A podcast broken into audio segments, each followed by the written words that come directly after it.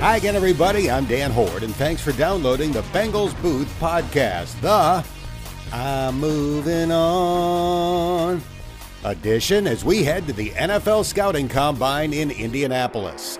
Coming up, I'll discuss free agency with the Bengals Director of Pro Scouting, Steven Radicevic. Then I'll move on to the draft with Dane Brugler, the draft guru for The Athletic. And finally, I'll combine the two topics with Austin Gayle from Pro Football Focus, who has some very specific ideas for how the Bengals can improve their offensive line. The Bengals Booth Podcast is presented by Ultimate Bengals. Download Ultimate Bengals ahead of the twenty twenty-two season.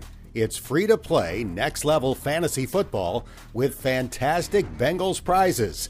Get it now on the App Store and Google Play. And here's a quick reminder that you can have the latest edition of this podcast delivered right to your phone, tablet, or computer by subscribing wherever you get your podcasts. It's the greatest thing since makeup artists. While in Indianapolis for the Combine, I was invited to make an appearance on the N F L Network to discuss the Bengals and also the top U C Bearcat prospects in this year's draft. When I arrived at the set, a makeup artist did what she could to make me look presentable. Now that's a little bit like putting lipstick on Miss Piggy. There's only so much a makeup artist can do, but still, I appreciated her efforts. And it reminded me of a makeup disaster from early in my T V career. If you stick around until the end of this podcast, I'll tell you about it in Story Time with Dan. But football comes first. In about a week, free agency gets underway. The legal tampering period begins on Monday, March fourteenth, and two days later, teams can begin signing players. Over the last two years, only three teams in the N F L have spent more money than Cincinnati in free agency, and I would argue that no team has been more successful, as the Bengals have added D J Reader, Von Bell, Trey Hendrickson, Chidobe Awuzie, and Mike Hilton, among others. The Bengals' point man in free agency is their Director of Pro Scouting, Steven Radicevic. How did the Super Bowl run and an extra month of football impact your preparation for free agency? Um, it really hasn't. We've uh, we've been grinding on these guys throughout the fall, and um, we've uh, we've assigned position groups. So, like uh, Mike Potts is uh, going to cross-check all the offensive linemen in, in uh, free agency. I'm doing most of the D linemen, but I'll go back and I'll double back and I'll watch, you know, the top ten at each tackle, guard, center, um, and then I'll have someone else get another opinion on the D tackles, the D ends, um, and we've been doing that for the last couple of months, since probably November, December, and uh, really grinding it out here the last last two months. So um, obviously, being in the playoffs and the Super Bowl was time consuming, and there was time taken away from the Super Bowl events that we're normally in the office watching tape, but uh, I think we've got a pretty good feel for what we're how we're going to attack this thing right now. If the draft is about getting the best player available, is free agency about addressing needs? Uh, yeah, I would say so. I'd say you're trying to fill, obviously, if you got some holes, you're trying to fill it in free agency, uh, and and set yourself up to when you're drafting, you're taking the best player available and not having to uh, to reach on a guy. We're talking to Steven Radicevic, the Bengals Director of Pro Scouting. In the last couple of years, the Bengals' track record in free agency has been extraordinary. You pretty much hit a home run on just about every free agent you signed. Is there a common denominator that helps explain this free agency success? Uh, yeah, I think uh, the biggest thing was we we tried not to uh, – you want to pay your best players, and uh, we tried not to reach on guys. We tried not to overspend on players. Uh, and you try to go for the solid guys that you know are going to be solid locker room guys, guys that are going to be high effort. Uh, you know, we've we've kind of done this, you know, we're really with the last two two off seasons, uh, whether it's free agency or the draft, was uh, was trying to get captains, leaders, uh, you know, whether it's the captains in college, the captains in uh, Pittsburgh or Dallas, you know, the guys that kind of led, led their position groups there. Um, So we've we've kind of focused on that, and then obviously the youth has been a big thing for us, and going after young guys that are ascending or guys that we feel like have upside and aren't towards the down of their career. So Uh, those are kind of the things that we've focused on in free agency the last couple of years, and I think it's paid off. Zach and Duke have both talked about trying to find guys that love football and love the grind, so to speak. Do you see that on tape, or is that stuff that you get from talking to people, talking to the players themselves, et cetera? Uh, both. Yeah, I think, you know, Mike Hilton, we've obviously played against him uh, plenty of times uh, in Pittsburgh, and uh, the guy's always always above and beyond effort, and, and uh, so, I mean, a lot of that stuff you just see on tape, and, and you know what he's about. Uh, and then, yeah, a lot of, you know, the other stuff is you're, you're uh, during the free agency period, you're trying to, you know, whether it's talking to other scouts or friends that you have in the league, just to f- see what those players were like in the locker room and on a day-to-day basis. But, you know, we also have our, our reports from college. And, uh, I, you know, going into Colorado, I knew what Cheeto was, and I knew how much of a uh, leader he was in that locker room and kind of what he meant to that team at Colorado. So, um, you know, you have those things that kind of line up, and you know what you're going to get with a guy like that. The first big-ticket free agent to sign in this two-year period was D J Reader. You guys made him the highest-paid nose tackle in the N F L when you made that deal. How significant was that deal, not only in getting the player, who's proven to be great, but also in basically showing free agents all over the, the N F L that the Bengals are willing to be a big player? Well, yeah, he uh, he was the first guy that we went out and uh, and wanted to attack aggressively. We had, obviously, the the run issues that we had facing good running teams like Baltimore's, and uh, we knew signing a guy like that was going to help in that aspect, but we also knew what type of guy he was uh, and uh, and leader he was in that locker room in Houston. So, you know, it was great getting him going, and then I think once we signed him, we kind of got sort, some momentum, and, and I think other players outside of our organization saw what we were trying to do and build, and, and uh, it kind of paid off. Like I said, it's paid off this last free agency for sure. Let's talk offensive line. It's obviously an area that the Bengals would like to improve if possible. You played offensive line at the beginning of your college career. Other than quarterback, is offensive line the toughest position to nail, so to speak, for guys coming out of college? I think it's hard, yeah. It'd be interesting to, to just look at the, uh, you know, the success rate of, you know, first-round offensive linemen and how many of them have panned out. But uh, it is it is a difficult Um, to project. You know, you got guys at different levels competing a- against each other, but yeah, it just seems like it's uh, it's obviously been one of those positions in, in the draft that it's it's hard for teams to predict how they're going to turn out. We're talking to Steven Radicevic, the Bengals director of pro scouting. In free agency, how much of it goes according to plan, and how much of it is pivoting and reacting based on where guys are signing, how much they're signing for, et cetera? Uh, we've had to pivot a little bit. Uh, you know, I, I think last year, you know, the focus was going to be try to get some O linemen. Uh, it was uh, not a great group of uh, free agents. There was a couple guys at the top, and then there was a drop after that of players that we felt were going to be comparable, or um, you're going to have to overpay for what their production was going to be. Um, so there, uh, you know, like last year, like I said, we we we had to pivot a little bit. Um, not too far off of where, where we had, you know, our option A uh, going into it. But uh, I think with any any team, there's you just have no idea.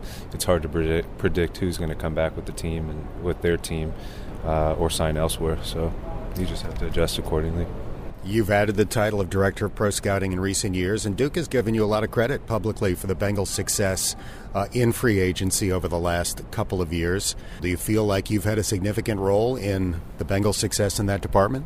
I think all our all of our personnel guys have. It's uh, you know, Duke does a great job of giving us big responsibility, huge responsibilities, and uh, and letting us run with it. Whether it's uh, Christian Sarkisian doing uh, you know this. Texas, University of Texas, or going into Baylor, but then coming back to the office and, uh, you know, having to bring guys in for workouts, and then me giving him a couple players to watch that are on the wire, uh, or, uh, you know, Andrew doing the East Coast schools and still doing pro, pro work when he gets back to the office.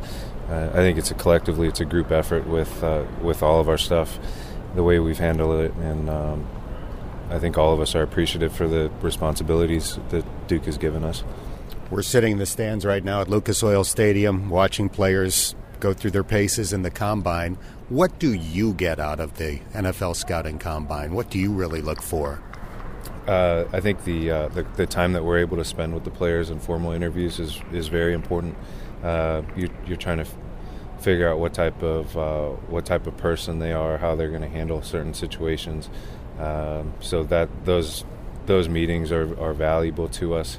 Uh, and then obviously watching them move around and, and uh, getting to see some of these players up close and personal uh, that we haven't seen. You know, I've I've done the West Coast schools, so I haven't seen a lot of the players in the Southeast, so it's been a great opportunity to just get to shake hands and see them up close and personal.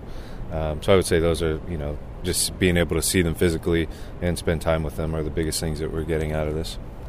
We're a little more than a week away from the start of the legal tampering period, and then about a week and a half away from when free agency begins. Is it like college recruiting where, you know, at the stroke of midnight you reach out to somebody or close to that to try to express your interest? Well, uh, when we're able to talk to the agents, we'll talk to them and uh, try to feel uh, the interest out of whoever, whatever player they're representing. Uh, and then when... Uh, When we are able to, I think a lot of our players will help out at that time and uh, try to help recruit, you know, whoever it is. Our guys have done a good job of it. I know you guys have heard the Riley Reiff stories and, and having the dinners there. Uh, so it's uh, it's been fun, and I could see I could see how this year is going to be a lot different from the last two years. You know, obviously we've built up some buzz, and I think it's going to be a destination where, where players are going to want to come play and play with Joe and play with the other young guys that we've got on the roster. So uh, it'll be exciting to see how it shakes out. So the Joe Burrow factor is real. It's real for sure. Yeah. Were you at the famous precinct dinner, the, the famous Riley Reiff recruiting dinner? I was. Uh, I was really upset. I uh, I was a close contact and uh, was unable to go to that dinner. Uh, But, yeah, I really wanted to go and uh, unfortunately was shut down in my house. So in terms of trying to retain your own free agents, that's where it begins. You want to keep the best players on your own team first and then try to improve the roster with veteran players from other teams. Duke and Zach have publicly talked about Jesse Bates and how the team would like to re- uh, retain Jesse.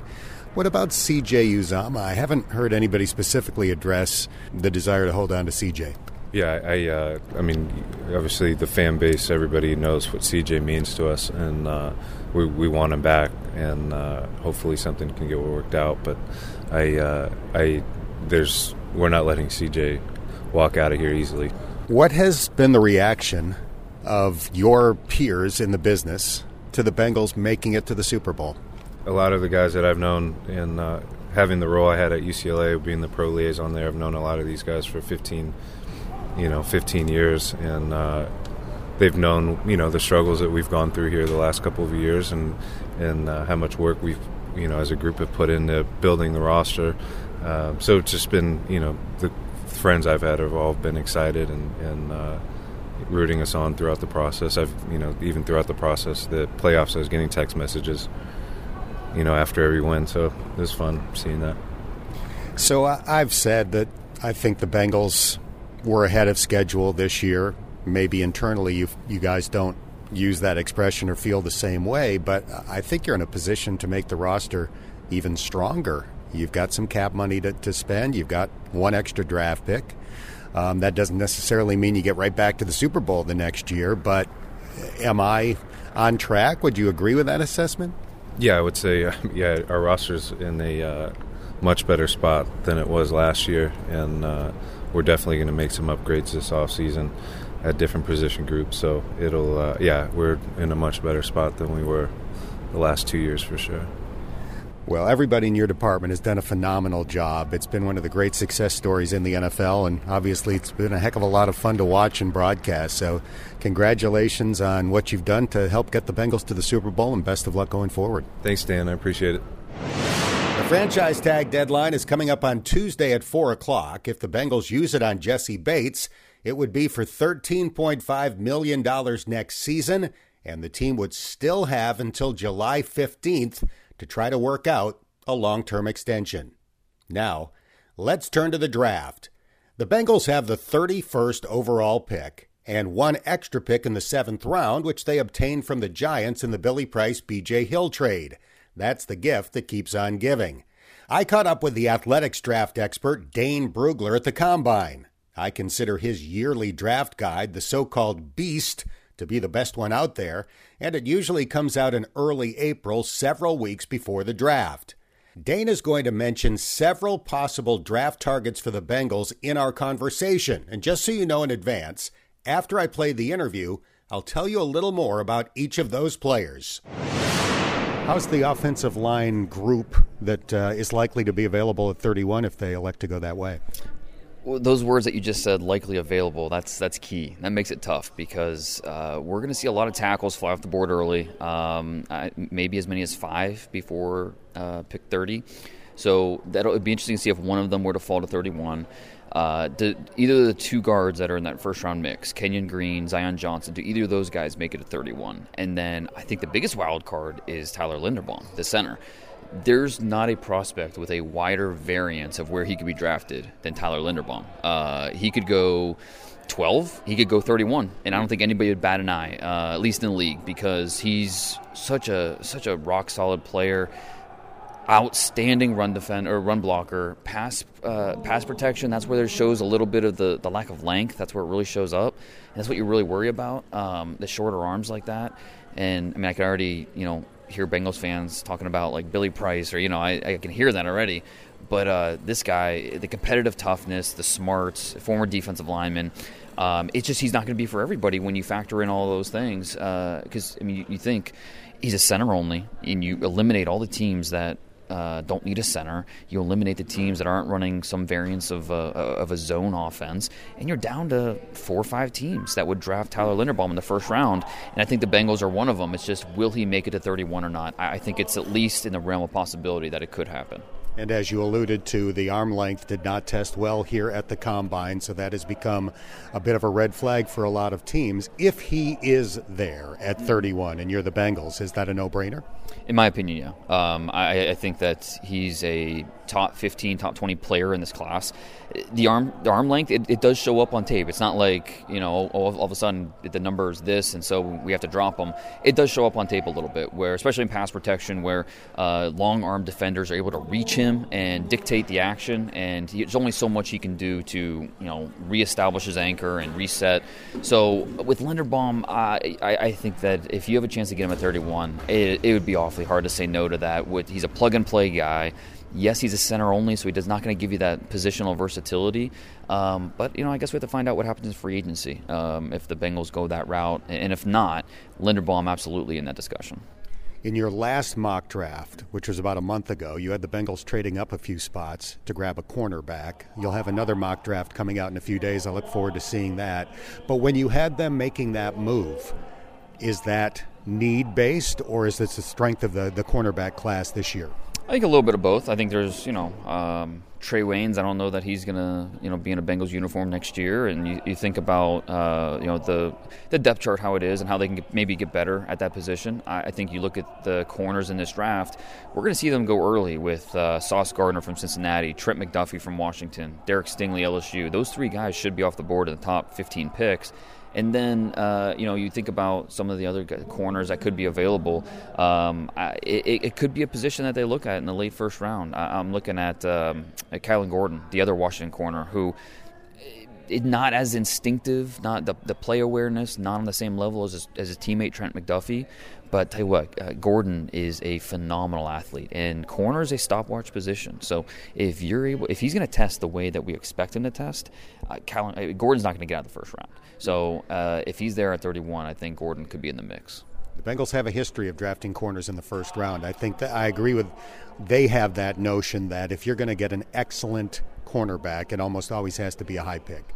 I think that's fair, and because uh, athletes at the position go early, um, and especially at that position where it's a, a stopwatch position, uh, it matters how fast you are, uh, especially in a straight line. So, uh, but I mentioned with Gordon, uh, talking to him, talking to McDuffie, they've got a little friendly wager going on to see who who runs the fastest, who jumps the highest. Both should be over forty in the vert. Both should be low four fours, high four threes in the forty. So it'll be fun to see uh, how it all shakes out.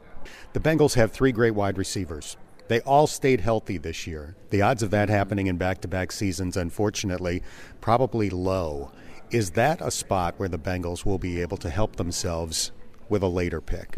Yeah, I think wide receiver, and this is a trend that's not going to go away. Every year, wide receiver seems to be a, a strength. Uh, just with the way the college game is, the way things are trending, um, wide receiver year in, year out is a uh, a deep position, both early in the first round and then throughout every every level of the draft. So that that's especially true this year. Um, and if they want to go that direction on day two and go after uh, you know uh, a guy like Sky Moore or Calvin Austin from Memphis, I think they could. But if they want to wait until day three, fourth, fifth, sixth, seventh round, there's going to be players there. There's going to be guys. So uh, the, you know, the top three receivers on our team, they're all, what, top two-round guys. And so, you know, I, I think they've had some good success drafting the position early. But they don't, with the, the way the depth chart's set up, they don't necessarily have to do that. They can draft and develop and see what they could find later on. They've drafted several offensive linemen in recent years. The jury is still out on some of these guys, probably most notably Jackson Carman. But do you have any theories for why the Bengals have not had a lot of success with their most recent offensive line draft picks?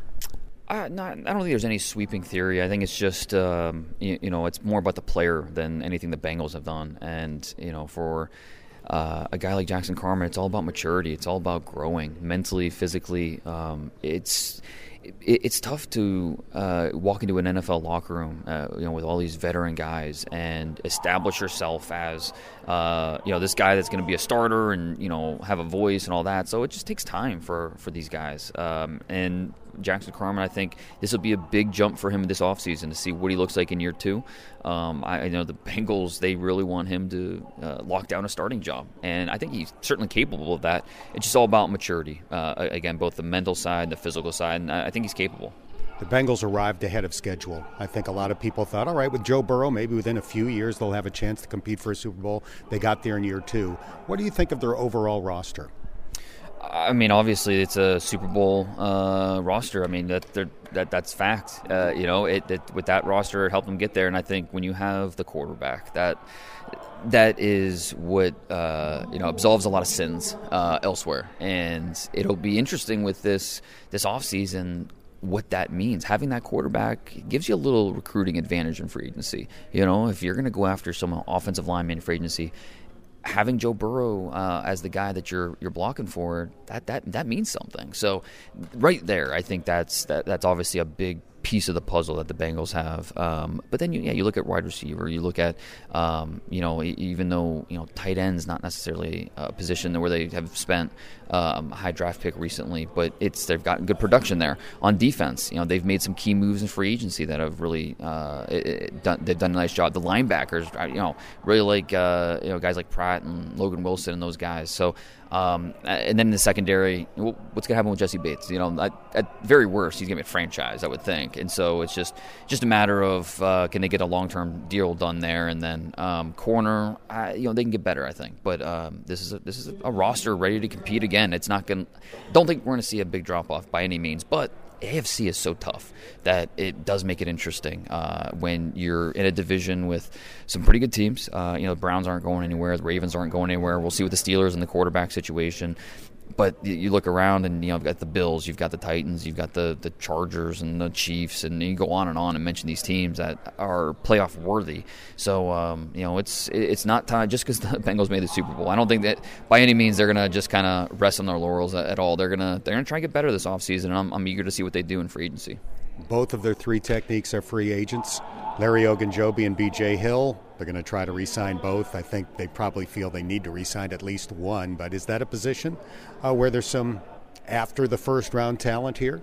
Uh, yeah, possibly. I think uh, you know we're going to see a guy like Devontae Wyatt from Georgia go early. Um, and then after that, Uh, you know, DeMarvin Leal from A and M, um, where does he end up? And, and do they view him as a three technique? He's two eighty-five, so maybe he's more of a base end. Um, there's some split opinion on him. Um, but, you know, I, I think this defensive tackle class is a better than maybe we thought. Um, I think the Senior Bowl with the, the guys, how they perform there. I think here at the Combine, the way they, you know, a guy like Perrion Winfrey from uh, uh, from Oklahoma, who's just a monster uh, in the middle um, as a second round pick. I, I think he, he's he's the type of guy you wanna you wanna bet on because of uh, the traits that he offers. Um, you know, he can play multiple spots. He played more of a nose tackle at Oklahoma. I think he was kind of out of position there, but um, you know, can play a few spots up and down the, the line of scrimmage for you. So this is a defensive tackle class that I think is a little better than we initially thought. Do you have a quarterback in mind for the Steelers? it's really tough because we have to figure out where these, you know, last year we had five quarterbacks top fifteen. This year, where's that first quarterback coming off the board, and who's it going to be? I think if the Steelers want one of these guys, they need to go make a move, you know, and trade up ten spots or so. Um, but, you know, is there a quarterback they love enough to go do it? I know Malik Willis to, to Pittsburgh, that's been the popular uh, fit and the, that a lot of people have been talking about.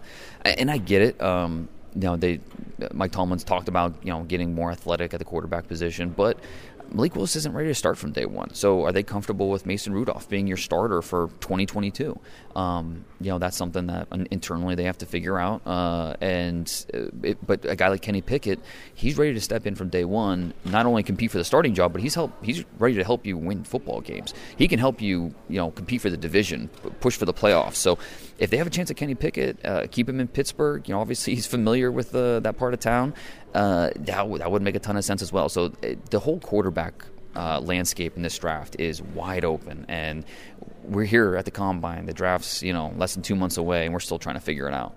Has Desmond Ridder helped himself here in Indianapolis? Hasn't hurt himself. You know, I think he, he tested like he tested better than some wide receivers, you know, with the athletic testing. I don't think that when you watch his tape, he's a pocket passer. He doesn't, you know, the athleticism is not something he relies on, but it's nice to know that he has it. Um, he, he's, I think he went to this uh, Senior Bowl, checked that box, went com- came to the Combine. I've heard nothing but positive things about, you know, the way he interviews. Um, he's a really, he's an older guy. He's sharp. He's smart. He's prepared. Um, I think it's something that every every team that I've talked to about Ridder, they all mention how prepared he was for these interviews. So, and not just coaching, you know, being coached up, but, you know, really being attentive, asking the right questions, that type of thing. So um, I, I think he's, you know, obviously had a, a, a really good resume in college, um, but coming here, he's he's only helping himself. The University of Cincinnati has had one top ten pick in its history. Will Sauce Gardner make it two? I think so, because he plays the right position, and he just had a heck of a three-year run there for the Bearcats. Um, you know, he's he's tall, he's long, he's uh, exudes confidence. Uh, that that's putting it lightly. Uh, but you know, he's I, I worry about him a little bit downfield. He can get out of control at times. Uh, can can clean that up. But no, you, you bet on a guy like that. I, I think he's he's probably the favorite to be the first corner drafted. Um, somewhere in the top ten. You know, there's a couple teams in there that need corners. So uh, if you're going to put the over/under at at ten. Uh, I'm going to take the under for Sauce Gardner. I could do this for an hour, but I'll respect your time. I always appreciate running into you at the Combine. Thank you so much, and I look forward to the Beast. Oh, thanks, Dan. All right, let's quickly go over the draft prospects that Dane mentioned, starting with Iowa center Tyler Linderbaum, a player frequently mentioned as a logical fit for the Bengals if he's still on the board at number thirty-one. Brugler has him listed at number seventeen on his top one hundred, but Linderbaum's arms were measured at thirty-one and an eighth at the Combine, which is a red flag for many teams and could cause him to drop. That was an issue for Billy Price, whose arms measured at thirty-two inches, but it's not a deal breaker. Creed Humphrey, the outstanding rookie center for the Chiefs, measured at less than thirty-two last year, and former seven-time Pro Bowl center Nick Mangold also had less than thirty-two inch arms. Most mock drafts don't have Linderbaum available with the thirty-first pick. Brugler mentioned two guards, including Kenyon Green out of Texas A and M. He's six foot four, three hundred twenty-three pounds, with thirty-four and an eighth inch arms, and played every position on the O-line but center for the Aggies. He's number twenty-four on Dane's top one hundred. The other guard is Zion Johnson from Boston College, who's six three, three twelve, with thirty-four inch arms. He's number twenty-six on Dane's top one hundred. Dane also mentioned cornerback Kyler Gordon out of Washington. He's five eleven and a half, ran a four five two forty at the Combine, and has literally been a ballet dancer in the past. He's number sixty-eight on Dane's top one hundred. Then there was wide receiver Calvin Austin from Memphis, who did not make Dane's top one hundred. He's undersized at five eight, one seventy. But made a huge impression at the Combine by running a blistering four three two forty. Austin had back-to-back one thousand yard receiving seasons at Memphis and returned two punts for touchdowns. Finally, there were two defensive tackles, DeMarvin Leal out of Texas A and M and Perrion Winfrey from Oklahoma. Leal is six foot four, two eighty-three, and ranked fifty-first on Brugler's top one hundred. Winfrey is six foot four, two ninety, and was ranked fifty-third. The Bengals Booth Podcast is presented by Ultimate Bengals, the free-to-play fantasy football game. This past season, Ultimate Bengals awarded a weekly winner during the course of the year with tickets, autographed merchandise, and money-can't-buy experiences all up for grabs. Find Ultimate Bengals in the App Store and Google Play. Up next, Austin Gayle from Pro Football Focus, who joined me at the Combine to discuss free agency and the draft. Up first, his formula for how to improve the Bengals' offensive line. You have to approach it with volume, right? The offensive line is not a single piece changes anything. It's a weak link unit, right? You do not want any obvious weak links along the offensive line. You'd rather have, you know, this creep towards average. You'll get everyone to play, have average to above average play, and you need that right now, right? And if you just solve that with volume in the draft and bring in these rookies, you're not going to get that play right out of the gate. They have a window, a window with Joe Burrow on this rookie contract to maximize his potential. Go spend. Go spend in free agency to add to this offensive line, potentially make trades. I know Laremy Tunsil could be made available. That's the type of decision-making they need to make. And now, you don't need, again, volume in free agency. You don't need to go out and get Teron Armstead, Brandon Scherff, Ryan Jensen, like all of the high-priced free agents. You can still bring in guys in free agency that aren't these high-priced pieces of the puzzle, right? Like, I even look like bringing back Riley Reiff and, and just making sure that you continue to add volume along the offensive line and veteran talent, guys that are playing good right now. Because rookies, while Jackson Carman in two or three years could be a really, you know, really successful guard and other rookie offensive tackles in this draft could be playing well and soon, it won't be right next year, right? Tristan Wirfs, so the Tampa Bay Buccaneers offensive tackle, is an outlier, a guy coming in that quickly and having success. Same with Rashawn Slater. You know, especially when you start to get to these interior offensive line guys on day two, it's that much harder to bring in a guy that can legitimately start right away. So you favor multiple medium-priced guys, yes, as opposed to blowing a significant chunk of cap space on a guy. Absolutely. Like, I think a lot of Bengals fans want to see this completely remade offensive line where it's, like I said, these high-priced guys. It's just not it's not easy to do that. And then when you do invest that much money in an offensive line, a, a situation that comes up for me is the last, you know, the Oakland Raiders back in the day. Sign Donald Penn, sign Coleccio Semele, sign Gabe Jackson, sign Rodney Hudson. Then they had to blow it all up soon after that. When you make when you spend that much, it gets that much more difficult. For the Buffalo Bills, they went into free agency a few years ago and added a lot of capable starters. John Feliciano, Mitch Morse, Deion Dock, like no no guys that were legitimate stars at their position, but guys that just like helped elevate the average of their offensive line. Now, it's not to say they can't go offensive line at thirty-one. There are guys, in my opinion, that can come in and play right away. Zion Johnson, the Boston College offensive lineman, is one of those. And on day two, this is a good guard class. It's a very good offensive line class. A lot of these guys meeting thresholds, if not clearing thresholds, specifically with arm length. Darian Kinnard of Kentucky is a guy I really like. Tyler Smith of Tulsa. You can get capable players on day one and day two in this draft, but there's only a handful where I really feel confident they're going to start and have success right away, especially with where they're picking. So getting back to free agency, you mentioned a few names that are at the top of the pay scale. How about a step below? Are there some guys that, that you like that would be more affordable that you think would immediately upgrade the Bengals' offensive line? I, I do think that you have to, maybe looking at these medium price free agents, I think Riley Reiff comes to mind. I think there should be some other guys getting cut as well. Like, people are talking about potentially the Dallas Cowboys moving on from their left tackle. I think that the medium price free agents that I'm highlighting probably are Mitch Morse, I think, might be coming available, which could come in and play center. You have Riley Reiff coming back. I mean, those are some of the names that I do think will help them. Now, I don't necessarily think that they have to lock into free agency as well. I think they can make trades to add to this offensive line, I mean, especially with the thirty-one overall pick. Why spend it on a player that maybe can't start right away when you could you could you know, trade that thirty-one overall pick for a Laremy Tunsil, whoever it may be? Well, it'll be interesting with Laremy Tunsil if he is in fact on the block. Mm-hmm. How much are you willing to give up? Certainly, if it only took the thirty-first pick in the draft, I would think the Bengals would jump at something like that. But the Texans paid a lot more than that to get him. Naturally, you'd think they would want a lot more than just a first-round pick in return. So I do think it would be, obviously, take the thirty-first overall pick and potentially a future second, future third. I don't. It's not a two first-round picks type of deal. Mm-hmm. Two first-round picks for Laremy Tunsil with the current contract situation that he has, I do think that would be a bit absurd, especially with the Houston Texans looking to offload some of these guys. I think a first and a second, maybe a first and two-thirds, something like that is where my mind goes. Two firsts, and you kind of have to rule it out. I think it's better to take a Bedard Ryman, the Central Michigan offensive tackle, that at that point. Trevor Penning, if he falls that far. Now you're hearing, though, Charles Cross, Mississippi State offensive tackle, might fall in this draft as well because there's just so much talent, specifically at that position. You could you could luck into a really talented player there as well.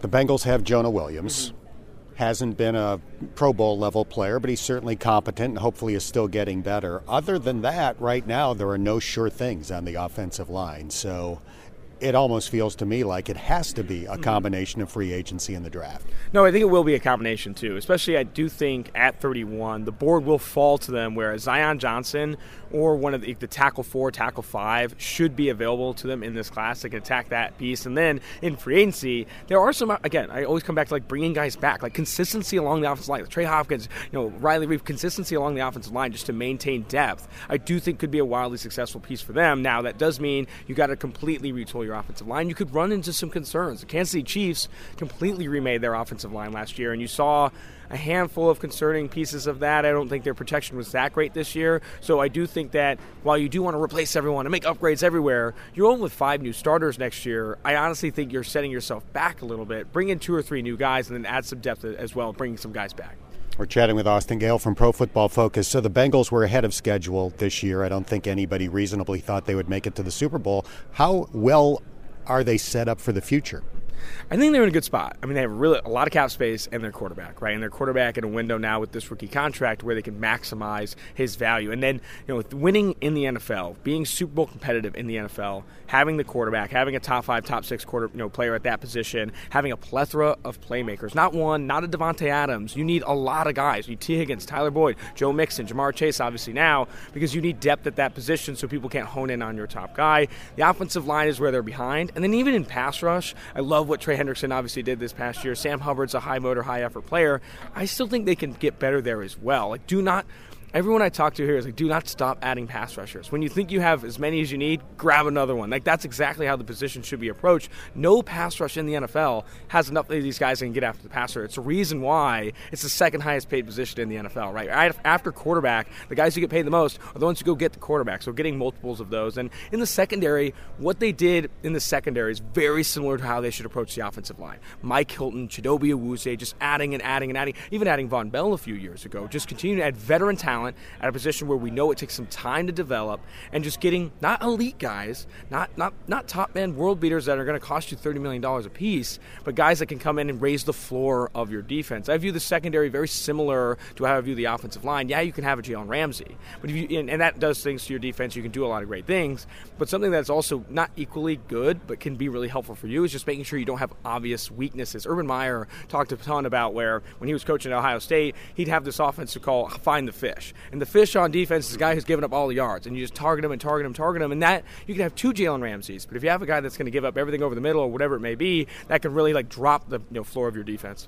They will get Joseph Osai back to potentially help the pass rush. Were you big on him going into last year's draft? I, I liked him as a raw player that should be trending in the right direction. That's kind of how I, I feel like he's a guy who's going to need to develop. Now, I don't know how much the injury, like, kept him from doing that. I do think it probably gave him an opportunity to, like, slow down. You know, that's you talk with rookies, like, slow the game down. Slow the game down. The game is probably a lot slower to him now that he's watched a lot of it and been involved in practice and that stuff. I do think that it's the technique now that needs to improve. Having not seen him play, it's hard to say he's going to come in and be this, like, six, seven sack guy, but he had the tools to do it, and I think that's a big reason why they drafted him.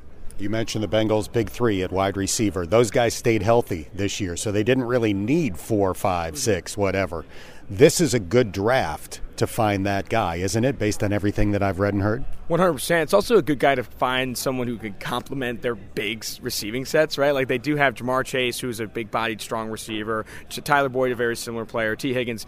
Getting a guy that can complement this offense and maybe is a little bit smaller, maybe is a little bit shifty, this gadget player that teams are gravitating toward, this is a good draft class to do it. Calvin Austin of Memphis is only one hundred seventy-eight pounds, but the dude's a jitterbug, and I think that's what you miss in this offense. It's not something they need, right? But, I mean, why not? Why not go get some more guys that can move the football and make plays after the catch? I think that's an area where they could add some people. I know you look in the red zone, right, in these key situations, throwing to Trent Taylor, the former Louisiana Tech receiver. He's a guy that does things differently than Chase, and you have to guard him differently. Getting a guy like that, maybe an elevated piece of that, better athlete, could be a move for them. It's not an obvious need. But on day two, day three, you could probably add one of those guys. Especially if one of those guys could also return punts. Yes, one hundred percent. And one of those, one of my favorite players in this draft actually plays defensive back. His name's Marcus Jones. He is a guy that I feel is such a good kick returner that you have to bring it up every single time. And the other one is Bam Knight, Zonovan Knight of N C State. I sit down with him at the Super Bowl. I'm like, oh, you know, talking through his strengths and weaknesses. He's like, I want you to know this.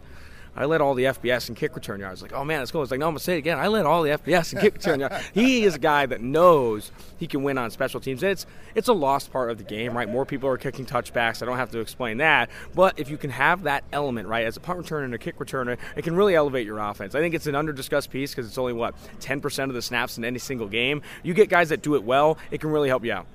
The Bengals' three techniques are both free agents, Larry Ogunjobi and B J. Hill. They'll try to re-sign both. They certainly probably feel they need to keep at least one.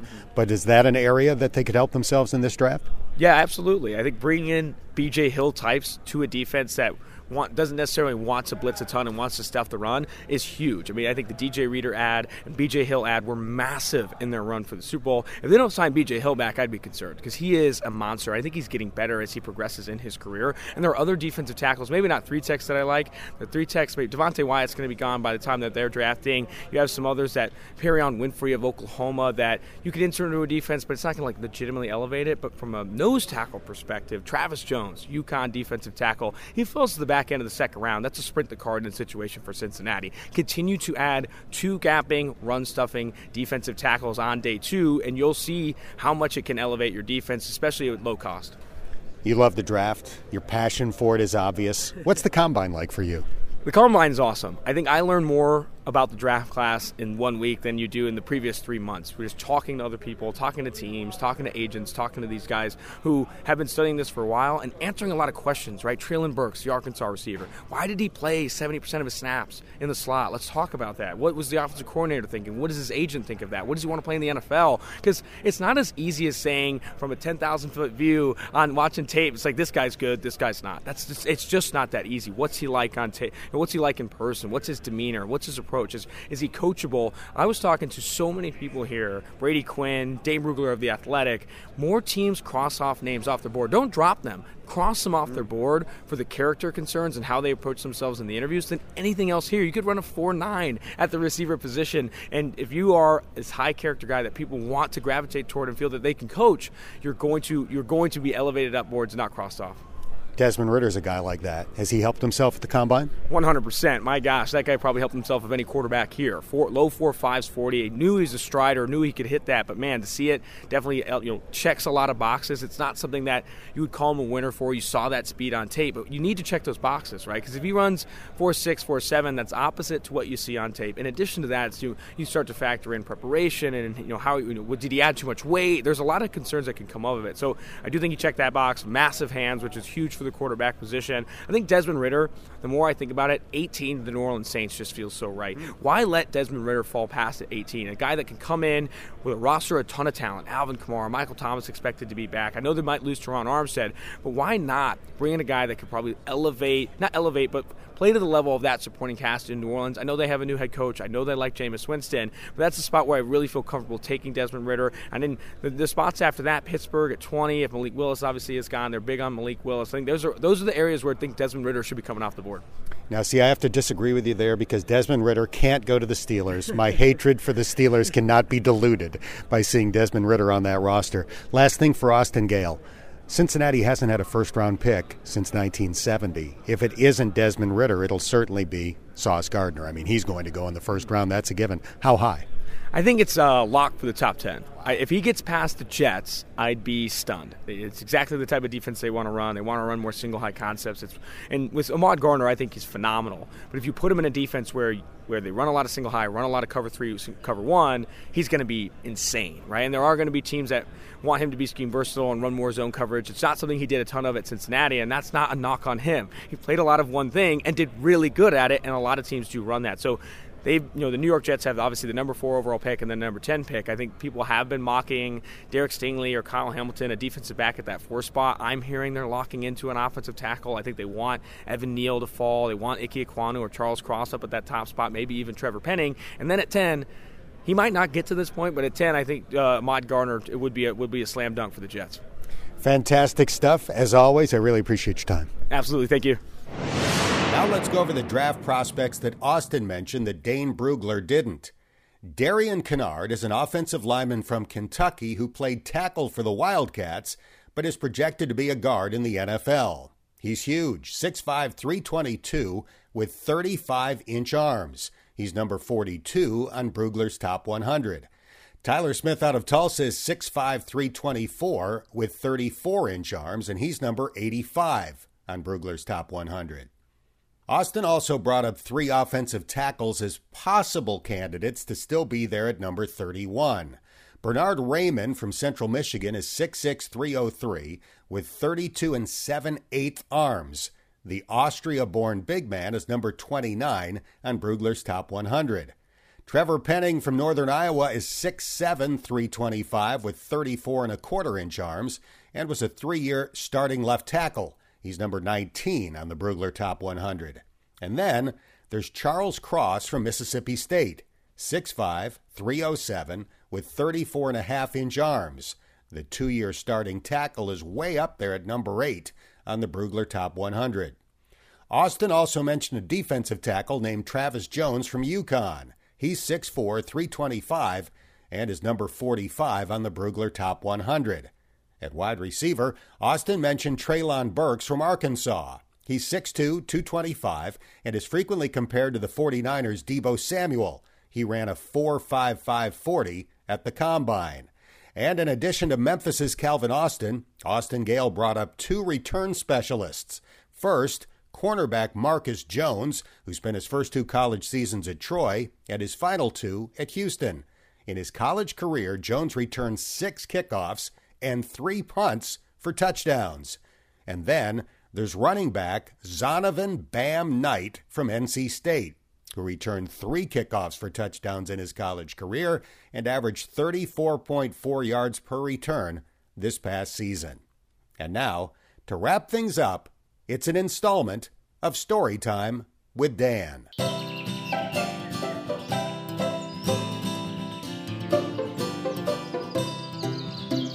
Here's the concept.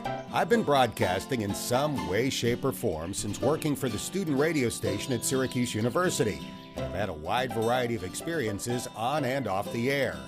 In previous episodes, I've shared the behind-the-scenes details of why there was once a character named Dan Horde on The Simpsons, and told the story of how my wife, Peg, helped Ken Griffey Junior have perhaps his best season in a Reds uniform by buying him a Pope t-shirt. Today on Storytime with Dan, it's my makeup story. Here goes. My first job out of college was as a minor league baseball announcer for the Syracuse Chiefs, at that time the triple A affiliate of the Toronto Blue Jays. After doing that for a few years, I was approached out of the blue by an old college buddy to see if I might be interested in doing T V sportscasts on the six and eleven o'clock news. You've probably heard of him, some guy named Mike Tirico. When we were students at Syracuse, Mike was so absurdly talented that one of the local T V stations hired him to be their weekend sports anchor when he was still a sophomore in college. While the rest of us were doing what college kids do on Friday and Saturday nights, Mike was going to work. So when he graduated and no longer had to go to class, the T V station that he worked for immediately promoted Mike to the number one spot, anchoring Monday through Friday. And they demoted the Monday through Friday guy to weekends. Well, as you can probably imagine, he didn't take the demotion very well and soon bolted for another job. So that opened up the weekend slot, and Mike called me to see if I would be interested. Now, you have to understand, I had never done a T V sportscast in my life, but Mike said he would convince his boss to give me a tryout. So I did the tryout and apparently didn't embarrass myself because they offered me the job. Fast forward to my first night as a T V sports anchor. I've written my scripts, I've put on my best suit and tie, and about fifteen minutes before I was about to go on, one of my coworkers pointed down the hall and said, "In case nobody told you, the makeup room is the second door on the right." Makeup room? I didn't know there was a makeup room. That's awesome. So I walked down the hall, fully expecting that when I entered the second door on the right, that I would sit down in a high chair and a friendly makeup person would do whatever makeup people do to make unattractive people like me look good, or at least better. Well, not exactly. When I walked into the makeup room, there was nobody in there. It was basically a bathroom with no toilets. There were mirrors and a sink and lots of bright lights, but no makeup person. I soon learned that unless you're working in a place like New York or L A or for a major network, there are no makeup people. You do it yourself. Unfortunately, I'm a dude.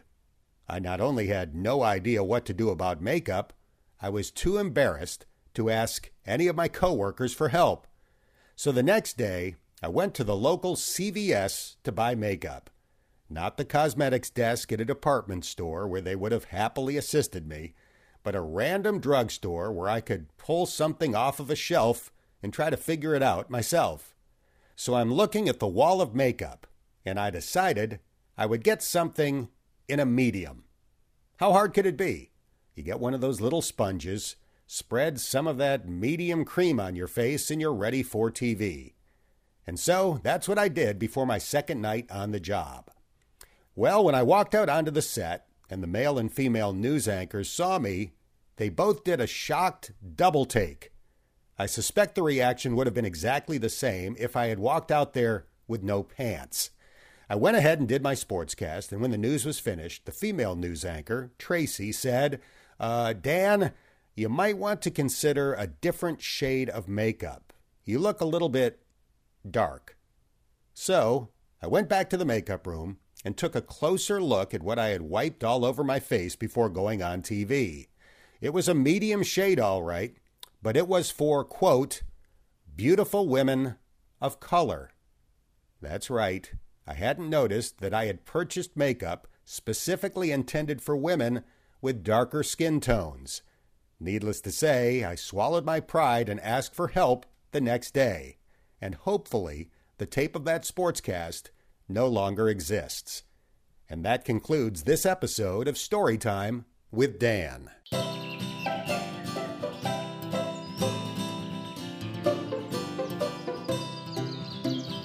It also concludes this episode of the Bengals Booth Podcast, presented by Ultimate Bengals. Download Ultimate Bengals ahead of the twenty twenty-two season. It's free to play next level fantasy football with fantastic Bengals prizes. Get it now on the App Store and Google Play. If you haven't done so already, please subscribe to this podcast, and if you have a minute, give it a rating or share a comment. That helps more Bengals fans find us. I'm Dan Horde, and thanks for listening to the Bengals Booth Podcast.